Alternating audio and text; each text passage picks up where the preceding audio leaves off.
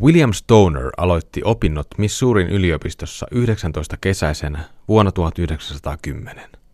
Kahdeksan vuotta myöhemmin, ensimmäisen maailmansodan riehuessa kiivaimmillaan, hän valmistui filosofian tohtoriksi ja otti vastaan opetustehtävät samaisessa korkeakoulussa.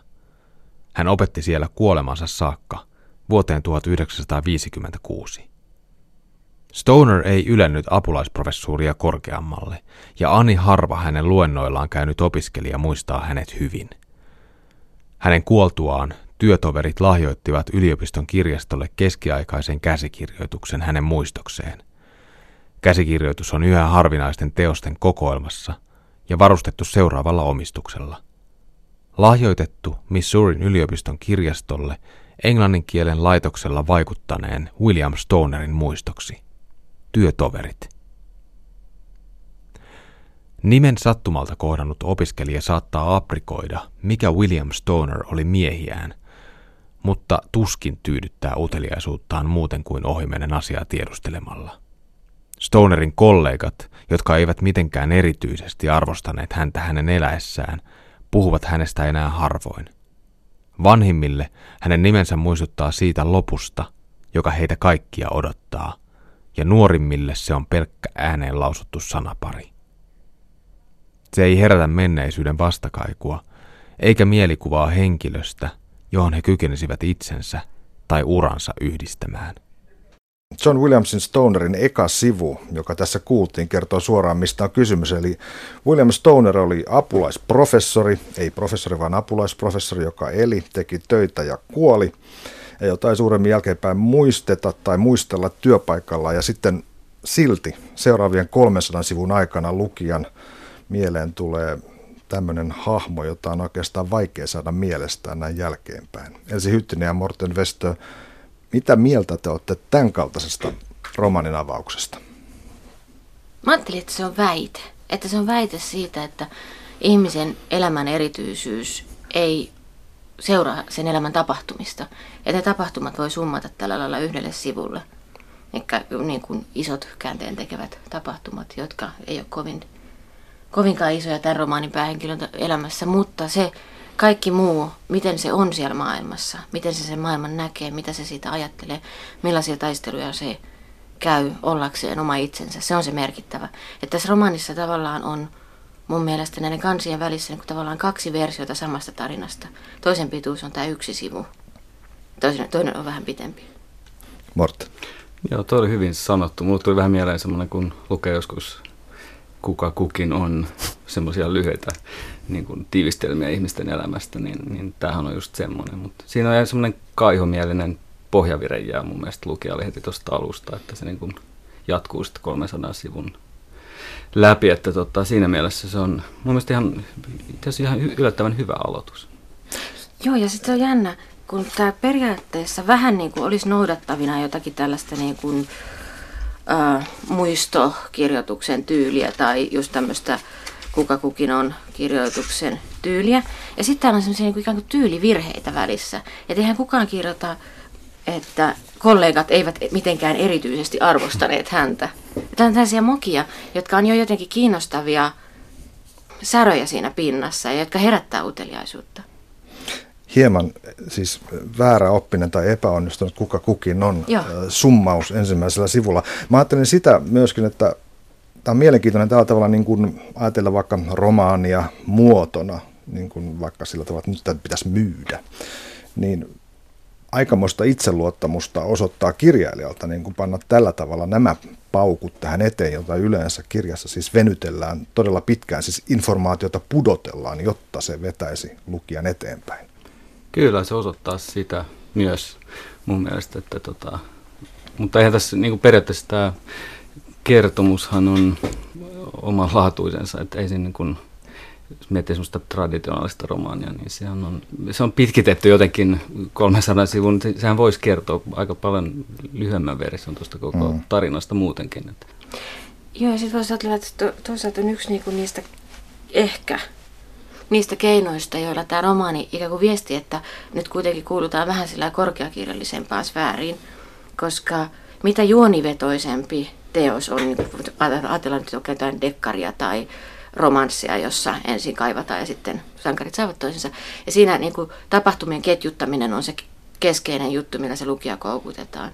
Niin tässä niin kuin, tapahtumat hoidetaan ikään kuin ekalla sivulla alta pois ja nyt voidaan keskittyä johonkin muuhun. Ja siihen keskitytään. Kyllä. Mä mietin sitä kanssa, että niin kuin semmoinen yleensä tarina lähtee siitä, että päähenkilö pyrkii johonkin, haluaa jo, jo, jotain, mutta tässä on mun mielestä koko kirjan osin myös turhauttava piirre on se, että tämä päähenkilö on aika nysverä jotenkin, että, että siitä, siitä jää niin kuin semmoinen, paitsi, palataan siihen, mutta paitsi hänen suhteensa opettamiseen esimerkiksi, siinä on semmoista todellista paloa, mutta muutenhan se on aika semmoinen raivostuttava päähenkilö. Niin et, ihmissuhde mielessä tai uramielessä kyllä. se pyrkimys on, on, sanotaanko, keskinkertaista heikompaa. Juuri näin. Mutta joka tapauksessa tuntuu, mikä mulle tuli tässä, että, että nyt lukija, kun luet tätä romaania, niin ensimmäisen jälkeen, sivun jälkeen tuli tuntua, että kaikki on hyvin, että ota rauhallisesti, että kyllä tässä mennään, että tämä menee juppoa. Ja se on just sillä lailla röyhkeä aloitus, että lukijalla on kaksi vaihtoehtoa. Joko se on silleen, että jotta ei tule onnistumaan, mä en edes jaksa katsoa, kun sä putoat. niin kuin, tai sitten on pakko ikään kuin luottaa, että tällä, tällä, tämä kirja tietää, mitä se tekee. Se pistää mut ihan tällaiseen kummalliseen aloitustilanteeseen, että katsotaanpas, mitä tästä seuraa. Et ihan neutraalistihan tämmöiseen aloitukseen ei voi suhtautua. No John Williamsin uraa kun katsotaan, niin me tiedetään nyt jälkeenpäin, kun tämä ilmestyi vuonna 1965, että, että ei sitä ihan suurin joukoin rynnätty lukemaan. Eli sitä taidettiin myydä 2000 kappaletta silloin ensimmäisestä painosta. Mutta nyt siis runsaan 40 vuoden päästä se nousi bestselleriksi etenkin Euroopassa. Niin mikä, mikä teidän tuntuma on, on tällaiseen, tällaiseen tapahtumaan, että, että kirja näin pitkän aikan päästä ja itse asiassa kirjailijan kuoleman jälkeen nousee esiin. Onko se nyt kiva juttu? Onko se hyvä juttu vai osoittaako jotain kirjallisuuden voimasta vai onko se yksinkertaisesti taas sitten ikävä osoitus kirjallisten markkinoiden toimimattomuudesta? No kyllä se jälkimmäinen syy on ehkä lähempänä. Mä rupesin miettimään sitä just, miten kirjan elinkaari on kutistunut vuosi vuodelta. Että ehkä tämä on semmoinen jonkinlainen reaktio siihen, että ihmiset ilahtuu, että ne löytää jonkun vanhan klassikon ja se, se pystytään nostamaan uudestaan jalustalle jotenkin. Että jos nyt miettii, että kirjat makuloidaan tänään niin vuoden päästä, kun ne on ilmestynyt, niin kyllä, kyllähän se pistää miettimään. Sitten taas voi miettiä sitä, että miksi tämä ei lyönyt läpi 60-luvulla. Ehkä, ehkä tämmöinen vähän synkänlainen pohjavire ei sopinut yhteen tuommoiseen 60-lukulaisuuteen ja semmoiseen niin eteenpäin katsomisen kanssa, että tämä on vähän semmoinen siinä mielessä kaihomielinen. Jos ajatellaan tätä, että millä, millä tavalla se sitten nousi suosion 2000-luvulla. Tässä tapahtui niin, että monet kirjailijat alkoi ylistää sitä Euroopassa ja täällä se nousi myyntilistoille. Sitten esimerkiksi Tom Hanks, elokuvatähti, sanoi Tamlehden haastattelussa, että mikä on siterattu tähän kirjan kansilehdellekin tai tänne sisälehdelle ennen varsinaista storia, että se on vaan romaani kaverista, joka menee yliopistoon ja josta tulee opettaja, mutta se on kiehtovimpia juttuja, johon voi törmätä. Ja tietysti tällainen elokuvatähden antamana tämmöinen lausunto on, on, se on vähän niin kuin Oprah Winfreyn lausunto, mä olettaisin, että nyt, nyt kannattaa. Jossain haastattelussa mä luin, että tätä kirjaa voisi vähän niin kuin kuvata, että se on eräänlainen länkkäri. Mun mielestä se oli hyvin sanottu. Vähän niin kuin Elsi sanoi tuossa äsken, että tähän voisi olla myös aika semmoinen suomalainen tarina mun mielestä myös tämmöinen kuin self-made man, joka tulee maalta kaupunkiin, just 60-luvulla. Et mun mielestä vaikka tämä kuvaakin niin kuin vuosisadan alkupuolta enemmän, mutta, mutta niin semmoinen suurten ikäluokkien muuttokaupunkiin. Ja, tämä on mun mielestä semmoinen luokkakuvaus myös, semmoinen luokkamatkasta. Että se on mun tärkeä pointti tässä kirjassa. Ehdottomasti. Mutta sitten mä mietin tätä, Jepe kysyi tuossa aikaisemmin, että kertooko tämä jotain kirjallisuusinstituutin toimintatavoista, kun tämmöinen kirja nousee myöhemmin. Ja, ja mä ajattelisin, että se on, se on niin ihan ilahduttavaa, että se voi nousta. Että me ei ole tosiaan, niin kuin sanoit Morten, ää, tuomittu vaan niin kuin siihen, että kirja elää syksystä jouluun ja sitten se makuloidaan. Että voi löytyä tämmöistä, mutta mua ihan pikkusen myös huvittaa. Siis tämä on ehdottomasti mun mielestä hyvä kirja, mutta se kertoo myös siitä, että miten intellektuaalit pelaa toistensa kanssa. Että kun joku löytää tämmöisen kätketyn, unohdetun helmen, ja tuo sen esiin. Niin totta kai muillakin pitää olla siitä heti mielipide, koska asiantuntijuuttahan luodaan sillä, että puhutaan harvinaisuuksista ja ollaan niin konossöörejä, että voidaan löytää tällainen niin kuin kätketty helmi. Sehän on mm. paljon arvokkaampaa kuin se, että löydetään se kirja, minkä, mitä Oprah suositteli viime viikolla. Että se on niin kuin paljon isompi panos intellektuaaliselle markkinoille. Onko siellä somessa jo soraääniä, että ei tämä nyt niin hyvä kuitenkaan ole? Ja Ihan varmasti Tahtoisin tulee. huomauttaa, Joo. että näin ja näin. Kyllä mä vähän niin on ymmärtänyt, että kyllä mä oon lukenut jotain kommentteja. Ja kyllä täytyy myöntää, että kun rupesi lukea, että Ian McEwan ja Anna Gavalde ja kaikki muut hehkutti tätä kirjaa, niin se loi semmoista kyllä aika isot odotukset, että e- ehkä ne oikein ei täyttynyt kuitenkaan. Että vähän semmoinen, vähän semmoinen pettymys jäi kuitenkin mulle niin lukemisen jälkeen, että oliko tämä nyt kuitenkin niin suuri juttu tämä kirja? Tämä tulee suhteessa odotuksiin usein, että tietysti oma löytö tuntuu aina paremmalta. Tässä Butcher's Crossing, joka siis on äh, Williamsin toinen romaani vuodelta 1960, tässä on esipuhe Brett Easton Ellisiltä, ylistys sekin. No, voidaan tietysti ajatella, että ensimmäistä kertaa mulle tuli vastaan nimi John Williams. Mä ajattelin, että kuka John Williams? John Williams on säveltäjä. Esimerkiksi me tunnetaan Tähtien sota ja kadon aarteen metsästäjät ja niin poispäin Spielbergin elokuvia. Sitten tiedetään ainakin viitisen kappaletta John Williams-nimisiä kirjailijoita ihan tuolla Wikipedia-pohjalta. Eli, eli kaveri ei testa helpoksi. Sitten vielä se, että, että tämä alkuperän nimi, mikä suomen kielessä painossa on, että Stoner, joka viittaa huumeisiin, niin se ei ole saanut ilmeisesti ketään kovin innostuneeksi. Olisi luullut, että se olisi 60-luvulla olisi niin kuin ollut iso juttu. Olisi 60-luvun lopulla. Että se harhaanjohtavaa markkinointia. Kyllä. No, joka tapauksessa John Edward, Edward Williams syntyi 1922 ja kuoli 1940, 1994 ja jäi eläkkeelle Denverin yliopistosta. Vuonna 1985 julkaisi neljä romaania, joista tämä on toinen. Ei menestynyt seuraava romaani Augustus sai Booker-palkinnon 70-luvun alussa, joka jäi hänen elinaikanaan suurimmaksi menestykseksi. Mutta mikä on menestystä? Niin, no ehkä kuitenkin semmoinen, tässä ei todellakaan ole kyse mistään uraputkesta, että tota, kyllähän periaatteessa opettajana menestyy. Muista kuitenkin tämä menestyminen tässä kirjassa on semmoista, niin kuin Elsi tuossa vähän alussa jo totesi, että, että tämmöistä niin kuin – henkisen kasvun tai semmoisen inhimillisen kasvun niin kuin menestystä, että tämä päähenkilö mun mielestä niin kuin, ää, voittaa itsensä jotenkin tämmöisen, silloin kun semmoinen stoalainen ää, oppi itsestä, että tota, siinä mielessä hän, hän niin kuin kaiken tämän synkkyyden jälkeen niin on kuitenkin loppujen lopuksi kuolinvuoteella vielä ilmeisesti tyytyväinen omaan elämäänsä, että sehän on kuitenkin jonkinlaista menestystä kuitenkin, että voi tulla semmoiseen loppupäätelmään oma, omasta elämästään. Mutta ihan niin kuin semmoista maallisesta menestyksestä nyt ei välttämättä voi puhua, että siinä, siinä mielessä tämmöinen luokka, luokka keskustelu tästä kirjasta on mielestäni kiinnostava. Että, että tota... Joo, ja siis se on kiinnostava se päähenkilö, kun äh, kerronta on koko ajan hyvin liitossa hänen kanssaan. Että me nähdään maailmaa sen verran, kun, kun Stoner sitä näkee oikeastaan. Ja hänen perspektiivinsä maailmaan on todella outo, sille että siellä tulee niin kuin tosi isoja merkittäviä asioita jossakin sivulauseessa, siis niin kuin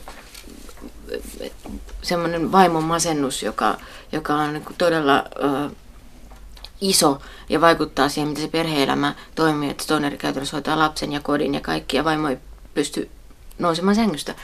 Niin se ikään kuin kerrotaan meille ensimmäisen kerran jossain aivan sivulauseessa, koska Stonerin huomio on jossain muualla. Ja mä tavallaan uskon, että Stonerin huomio, ikään kuin mä luen sitä sillä lailla, että Stonerin huomio oikeasti on jossain muualla, eikä niin, että tämä on hänelle niin tuskallista, että hän ei voi sitä puhua. Tai Ylipäänsä tämä kirjahan ei psykologisoi henkilöitään ollenkaan vaan se ikään kuin vain näyttää, ei hirveästi selitä eikä hirveästi oleta niin kuin syvyyksiä tai syy-seuraussuhteita. Niin, kuukauden kuluttua Stoner tiesi, että avioliitto oli epäonnistunut. Vuoden päästä hän menetti toivon, että tilanne kohentuisi. Ja meillä ei kerrota tästä vuodesta mitään, mm. että, että se ei nyt, siihen ei nyt Stoner erityisesti fokusoi. Hän vaan toteaa, että näin on ja hän fokusoi siihen, että millaisia millaisia tota, antiikin Roomasta periytyviä retorisia strategioita näkyy keskiaikaisessa englantilaisessa kirjallisuudessa.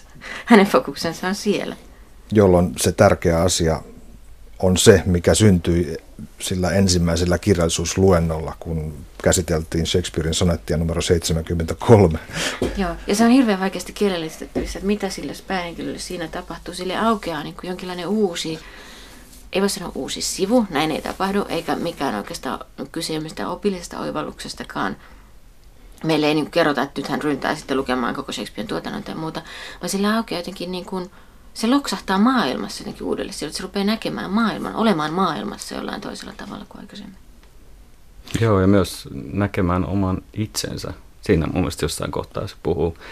Se tulee esille aika monessakin paikassa, että hän toteaa niin kuin omasta itsestään, että, tai kertoja toteaa, että, että Stoner ää, niin kuin oivaltaa, ei uusia asioita itsestään, mutta just näkee niin kuin itsensä osana maailmaa uudella tavalla. Ja mun mielestä siinä on kyllä, mulle tuli heti mieleen kyllä semmoiset niin kuin ihan varhaiset, äh, varhaiset semmoiset luku, järisyttävät lukukokemukset niin kuin nuoruudesta. No nyt Stoner on vähän vanhempi tässä, ehkä päälle 20 tai jotain. Mutta että ihan semmoiset niin teinien, teinien suuret lukukokemukset, niin semmoinen tuli mulle, että se on semmoinen, niin joka pistää maailmat vähän sekaisin ja mutta edelleen tämä mysteeri on nyt meillä ratkaisematta, että, että, että kun tämä edelleen olisi niin kuin ihan bestseller-kamaa näin kielellistettynä, että on self-made man ja tulee oivalluksia ja näin, ja silti se ei menestynyt. Niin, mä, niin. mä näkisin, että se menestymisen puute on siinä, että kun hänelle tuli vastoinkäymisiä yliopistoelämässä, hänelle tuli vastapuoli, hänelle tuli vihollinen, niin hän ei kukistanut sitä tämä oli se asia. Siellä on tämä Lomax, josta tulee hänen esimiehensä, niin hän ei, hän ei tappele Lomaxia vastaan ja, ja voita häntä. Ja tämä olisi ollut se, mikä olisi tehnyt hänestä amerikkalaisessa mielessä sankari. Totta. Tämä on mun ajatukseni.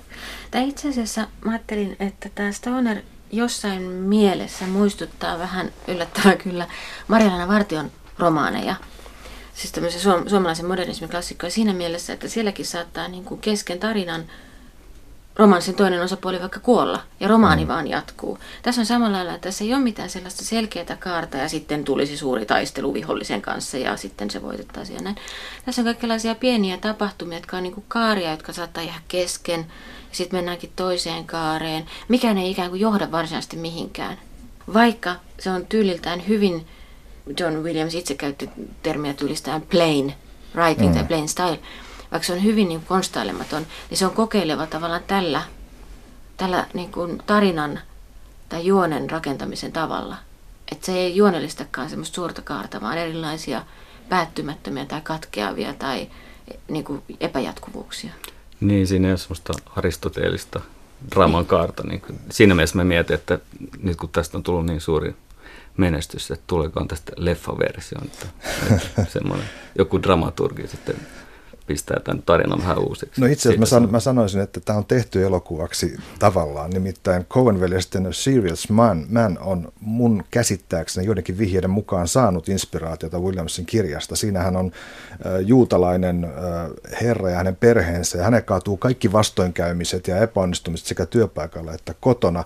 Ja itse asiassa hänen suhteensa, tilanteensa on vähän niin kuin Jobin suhde Jumalaan. Mutta minkä mä ottaisin tässä esiin tässä hyvin alussa tapahtumassa, tapahtuvassa kirjallisuuskohtauksessa tässä Shakespeare-luennossa, jossa professori Sloan sanoo näin, että herra Shakespeare puhuu teille 300 vuoden takaa, herra Stoner, kuuletteko hänet? Tämä muistuttaa itse asiassa mun mielestä tietynlaista uskoon tuloa. Tämä muistuttaa tilannetta, jossa ihminen löytää sielunsa. Näin on.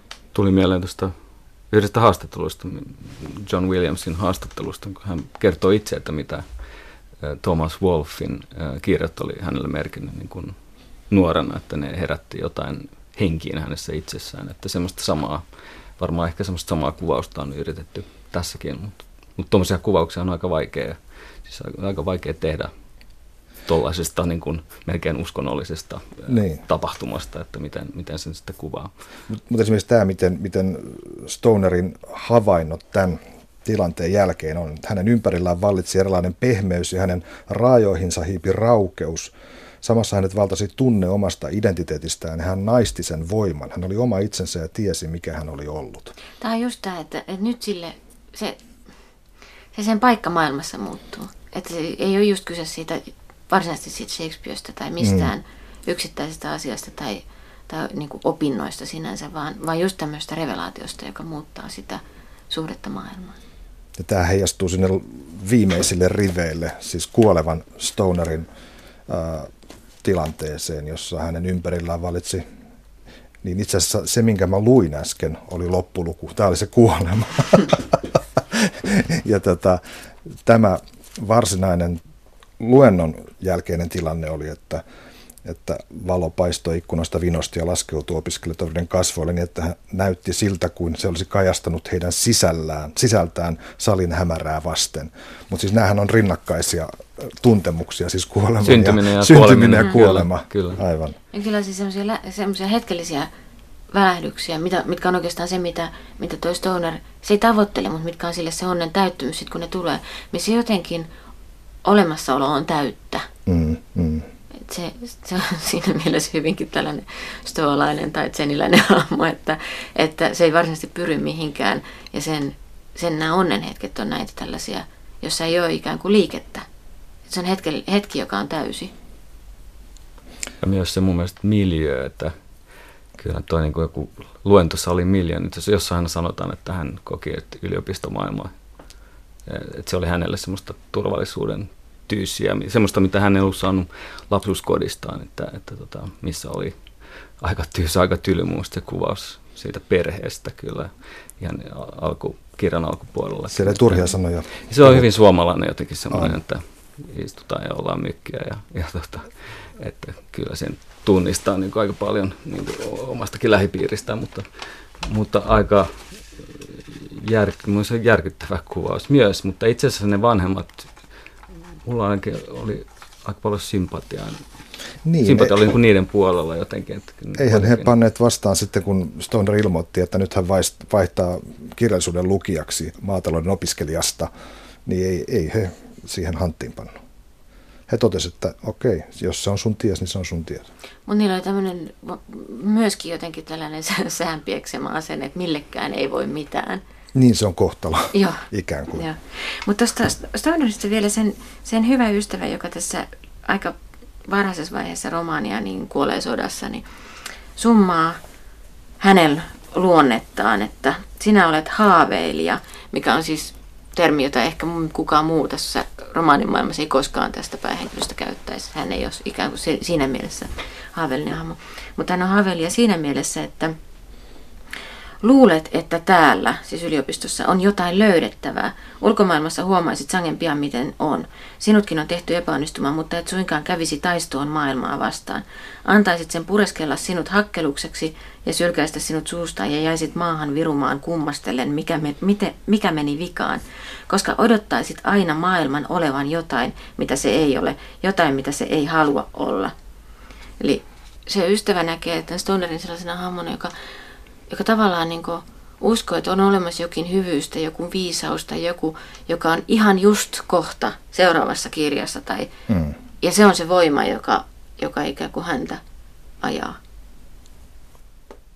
Tämä sama ystävä Dave Masters ilmeisesti niin tuota, sanoo, vertaa myöskin yliopistoon vaivaistaloon vanhan koti ikäihmisille, sairaille, osattomille ja muille epäkelvoille. Siis sanotaanko näin niille, joilla ei ole materiaalista saavutusta kovin paljon, mutta henki on kuitenkin vahva. Eli niin, niin mutta ei pärjäisi niin kuin nimenomaan siellä ulkomaailmassa kuin ihan hetken, että ne, niille ne tarvitsee tämän tämmöisen suojatun Periaatteessa voi sanoa, että jos, jos miettii semmoista sankari, jos olisi sankari, sankarillinen amerikkalainen tarina, niin mun mielestä yksi semmoinen käännekohta romaanissa alussa on, että hän Stoner päättää, että hän ei lähde ensimmäiseen maailmansotaan mukaan, vaikka tämä hänen kaverinsa Dave Master sitten lähtee ja kuoleekin aika heti Ranskaan päästyään. Niin, niin tota, se on radikaali kyllä, päätös. Mutta kyllä. se luo myös sellaista ulkoisuuden tunnetta heti hänen nuoresta iästä lähtien, että hän on ulkopuolinen jossain mielessä ja epäkelpo, epäsankarillinen henkilö. Niin tämä on myöskin epäamerikkalaista, ei taistele kansakunnan puolesta. Mm. Kyllä. Ei ole patriotti. Mm.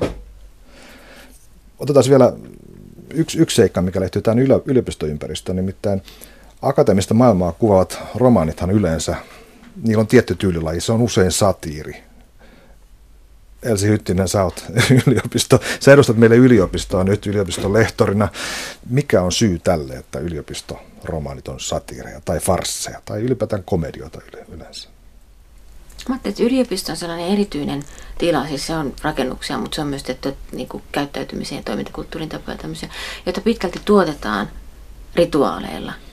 On kaikenlaisia tota, no väitöstilaisuudet, mutta on ihan sellainen selkeä rituaali, mutta kaikenlaisia mu- muita, muita tota, ikään kuin esityksiä, joita toistetaan yliopistossa. Ja se, ne, ne on myös tämmöiset esitykselliset tämmöiset roolit ikään kuin, nehän tietysti on helppoja myös ne tarjoaa niin kuin helposti sellaisen paikan tehdä niitä vähän väärin, jolloin niiden niin kuin tietty naurettavuus, joka niissä on sisään kirjoitettuna, paljastuu. Et yliopisto, mä olisin tässä Stonerin ystävän kanssa ihan samaa mieltä, että se on tietynlainen niin kuin, ää, vaivaistalo. Mm. Ja, ja, tota, ja sitten se on niin kuin tavallaan armollinen vaivaistalo. Se tarjoaa meille näitä, näitä tota, rooleja, joiden kautta olla olemassa.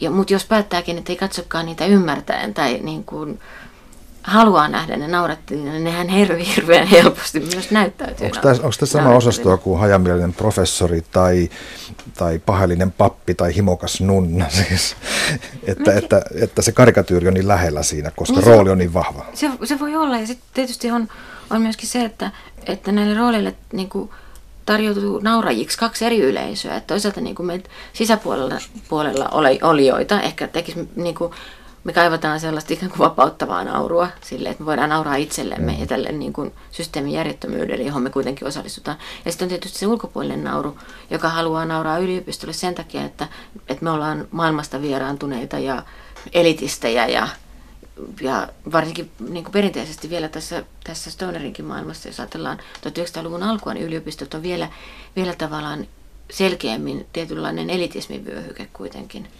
Mutta tässä romaanissa tämä taas tehdään sille hassusti päin, että, että just tämän ystävän, tämän, jota tässä just äskenkin siterattiin, niin tota, hänen puhe, puheensa jo paljastaa tämän yliopiston niin kuin naurettavuuden että se on se vaivaistalo, jolle ei ole tavallaan mitään muuta merkitystä, jos, jossa se pääpointti oikeasti ei ole se, se tota, tiedon etsiminen tai joku muu vastaava, vaan pääpointti on se, että se on turvasatama näille epä, maailmassa huonosti selviytyville tyypeille.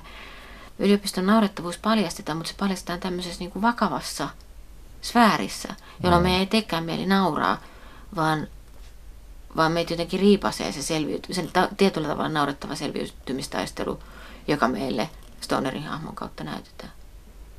Niin, koska siinä sanotaan kuitenkin, että, että ihmiset ulkopuolisessa maailmassa ovat kuitenkin huonommassa jamassa, että ne on, ne on niin kuin siinä suhteen syötävinä siellä ulkomaailmassa, että vaikka me ollaankin täällä turvallisessa satamassa, niin meillä on kuitenkin käynyt parempi tuuri kuin niillä muilla.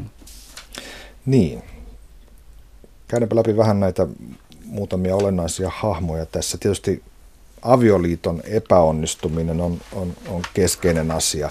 Millainen hahmo teidän silmissä on tämä pankkiirin tytär Edith, jonka William Stoner näin niin kuin ensi rakkautenaan joistakin pippaloista sitten päättää naida tuntematta häntä juurikaan. Ja niin kuin kuten tuli mainittua, niin avioliitto on aika nopeasti pettymys. Mi- mikä siinä Edithissä mättää?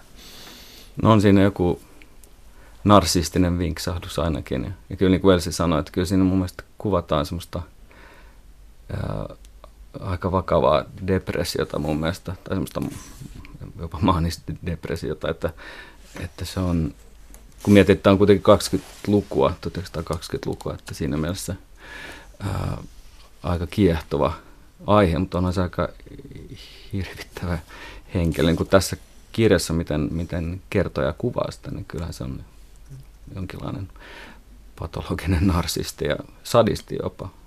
Mun rupesi kiinnostamaan kyllä tämä naiskuva, että se mm. jäi vähän silleen kyllä, siihen ei, siihen ei oikein pääse käsiksi, mikä siinä on niin kuin ongelmana. Mulla se tuntuu, että se kasvatus on ollut hirveän keskeistä tässä siitä, millaiseksi Edith on tullut. Siinä on muistaakseni hyvä kohtaus siinä, kun tämä Edithin varkas isä kuolee tai tekee itsemurhan 1929 heti pörssiromahduksen jälkeen, niin siinä on semmoinen kohtaus, kun Edith menee matkustaa entiseen kotiinsa ja sitten se lajittelee ne kamat sieltä sen nuoruuskodista sen, sen huoneesta, niin se laittaa kaikki tavarat, mitkä se on saanut isältään lahjaksi, sitten polttaa ne.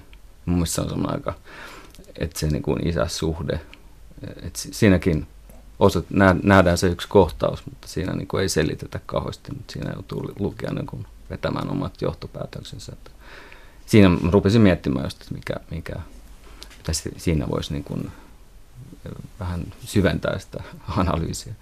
Toi Edithhän on meille siihen asti kuvattu hyvin semmoisena hailakkana hahmona. Se ei saa tartuttua mihinkään ja se on, niin kuin, se on kalvakas ja niin kuin, sen, sen jo voi mielessään nähdä, niin kuin, miten sillä on semmoiset kelmeät sormet ja, ja löysä kädenpuristus. Se kuvataan tämmöisenä hahmona. Ja tämä on ensimmäinen ja ihan niin kuin poikkeuksellinen Edith kohtaus, tämä, missä se todella tuhoaa kaiken, mitä se on, jonka se on saanut isältä. Että me nähdään yhtäkkiä, että Edithin sisällä on paljon vihaa. Mutta mietin myös tätä, että tämä romaani on itse asiassa tosi kiinnostava kuvatessaan naisia tavallaan itsestään huolimatta, että tämä romaani ei missään tapauksessa nosta naisia fokukseen eikä tavallaan viesti mitään halua tehdä sitä, mutta jos me katsotaan näitä, näitä kolmea keskeistä naishahmoa täällä, tämä, Edith-vaimo, sitten Catherine Driscoll, joka on tämmöinen Stoner ja puolet nuorempi ää, nuori tutkija, jonka kanssa Stonerilla on hetken aikaa suhde, ja sitten Grace, joka on Stonerin tytär. Edith on kasvatettu, se sanotaan tuo romaanissa, kasvatettu niin kuin riippuvaiseksi ja, ja aloitekyvyttömäksi. Ja se ei löydäkään koko romaanin aikana tavallaan mitään aktiivista olemisen tapaa. Sen ainoa olemisen tapa, mutta ainoat olemisen tavat on reaktiivisia. Jos se näkee, että toinen rakastaa jotakin, niin se haluaa tuhota sen. Mm. Sillä ei ole ikään kuin omaa halua, tai se saa käsitellä sitä. Sitten Catherine Driscoll, joka, jolla on oma halu, joka, jolla jo on tämä tutkijan ura, joka on Stonerin kanssa hetken suhteessa, niin sillä ei ole yhteiskunnallisesti tilaa. Että kun se suht, su, vaan huhut suhteista, suhteesta leviää, niin se on pakotettu jättämään koko kaupungin ja muuttamaan aivan toiseen yliopistoon aloittamaan alusta. Kyllä, ja molempien on hyväksyttävä molempien se on hyväksyttävä selvästi. tämä. Niin. Ja sitten meillä on Grace, jonka kerrotaan romaanin loppupuolella kehittyneen niin kuin alkoholistiksi. Ja Stoner sanoo, että hän on onnellinen, että Graceilla on edes se. Eli näillä naisilla ei kellään ole juuri minkäänlaista tilaa.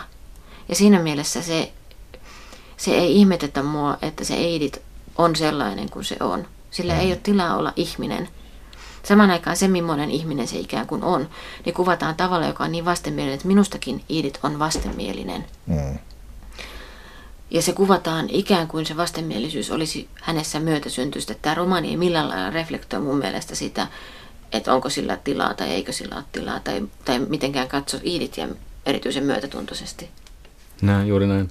Mulle tuli vähän semmoinen just siinä kuvauksessa, kun, kun Grace on syntynyt ja on vauva vielä, ja Edith ilmiselvästi sairastui jonkinlaiseen synnytyksen jälkeiseen masennukseen tai tällaiseen, niin siinä kuvataan, että, että perhe palkkaa sinne jonkun kotihoitajan hoitamaan Edithiä, mutta siinä ei sano sanakaan, että kuka hoitaa sitä tyttöä, kun Stoner on yliopistolla opettamassa. Että, että siinä on kyllä hyviä kuvauksia, mun mielestä aika kiinnostavia kuvauksia niin kuin isyydestä.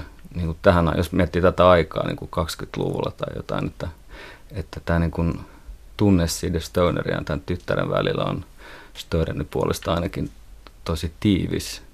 Että välillä siinä tulee vähän semmoinen 20-luvun Knausgård melkein mieleen, kun hän hoitaa sitä lasta ja syöttää sitä. Ja, ja tämä tietysti katoaa sitten, kun niin kun sä sanoit tuossa, että, että kun Edith sitten huomaa, että mikä on Stonerin suuri rakkaus, niin hän yrittää tuhota sen. Että mun mielestä tämä on se kaikista riipasevin niin kuin kirjassa, että tämä isän ja tyttären välisen suhteen niin kuin, tuhoutuminen on, on, on niin kuin, mun mielestä todella järkyttävää. Niin on.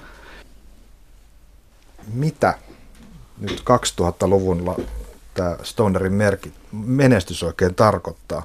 Miksi, miksi se menestyy juuri nyt? Miksi se on monelle kirjailijalle tärkeää? Tässä mainittiin jo, niin kuin Mortensa sanoit, että, että, okei, että se on, on hienoa löytää jokin ja erottautua muusta joukosta sillä, mutta jos nyt ajatellaan vaikkapa nykymaailman kapitalistisia arvoja ja tiettyä julkisuuspolitiikkaa, mitä me täällä noudatetaan, semmoista oman brändin kiillotusta, niin eikö tämä nyt ole juuri ikään kuin päinvastainen projekti koko tämä Stoner kirjana ja tarinana?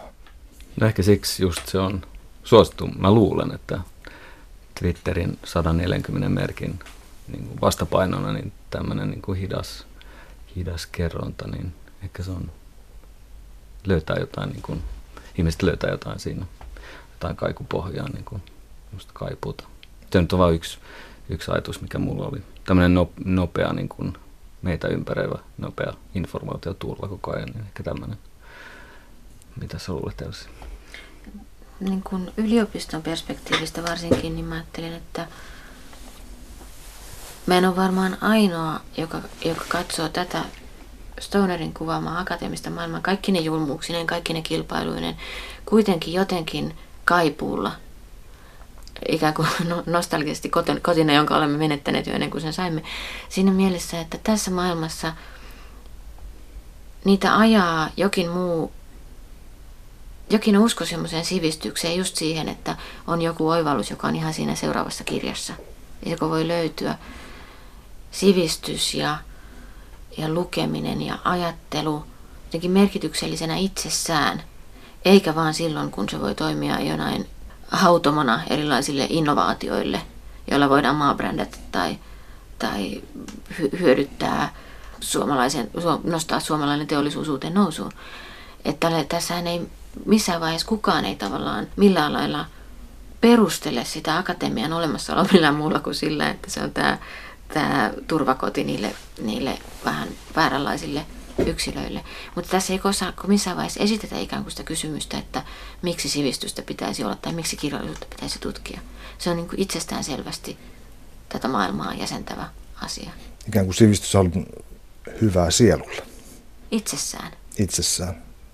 Joo, semmoinen ajatus mullakin oli tuota romaania lukiessa. Siinä on muista alkupuolella joku semmoinen, just kun Stoner oivaltaa tämän kirjallisuuden – mahdin ja tämmöisen niin kuin väylänä maailmaan, niin siinä on semmoinen kuvaus, miten hän ahdistuu jo kirjastossa, kun hän miettii, että hän ei koskaan elämänsä aikana tule ehtiä kuitenkaan lukemaan kaikkia niitä kirjoja, mitä pitäisi ehtiä lukemaan, että jotta hän saisi tämän tietoisuuden tai tämän tiedon, jota hän janoaa, että se on tietysti yleinen tunne meillä kaikilla tänä päivänä, että, että tuntuu, että ehtii lukea, mun mielestä ainakin omasta puolesta voi sanoa, että ehtii lukea jotenkin yhä vähemmän ja vähemmän. Et, et siinä mielessä Kaiholla myös muistaa niitä varhaisimpia aikoja, että jolloin lukeminen oli jotenkin jotain toista. Sitten mä mietin sitä, että niin monet kirjailijat on, on nostanut tämän kirjan niin kuin jalustalle nyt, niin ehkä se voi olla, miettiä just, että John Williamson ehkä voisi olla semmoinen writer's writer.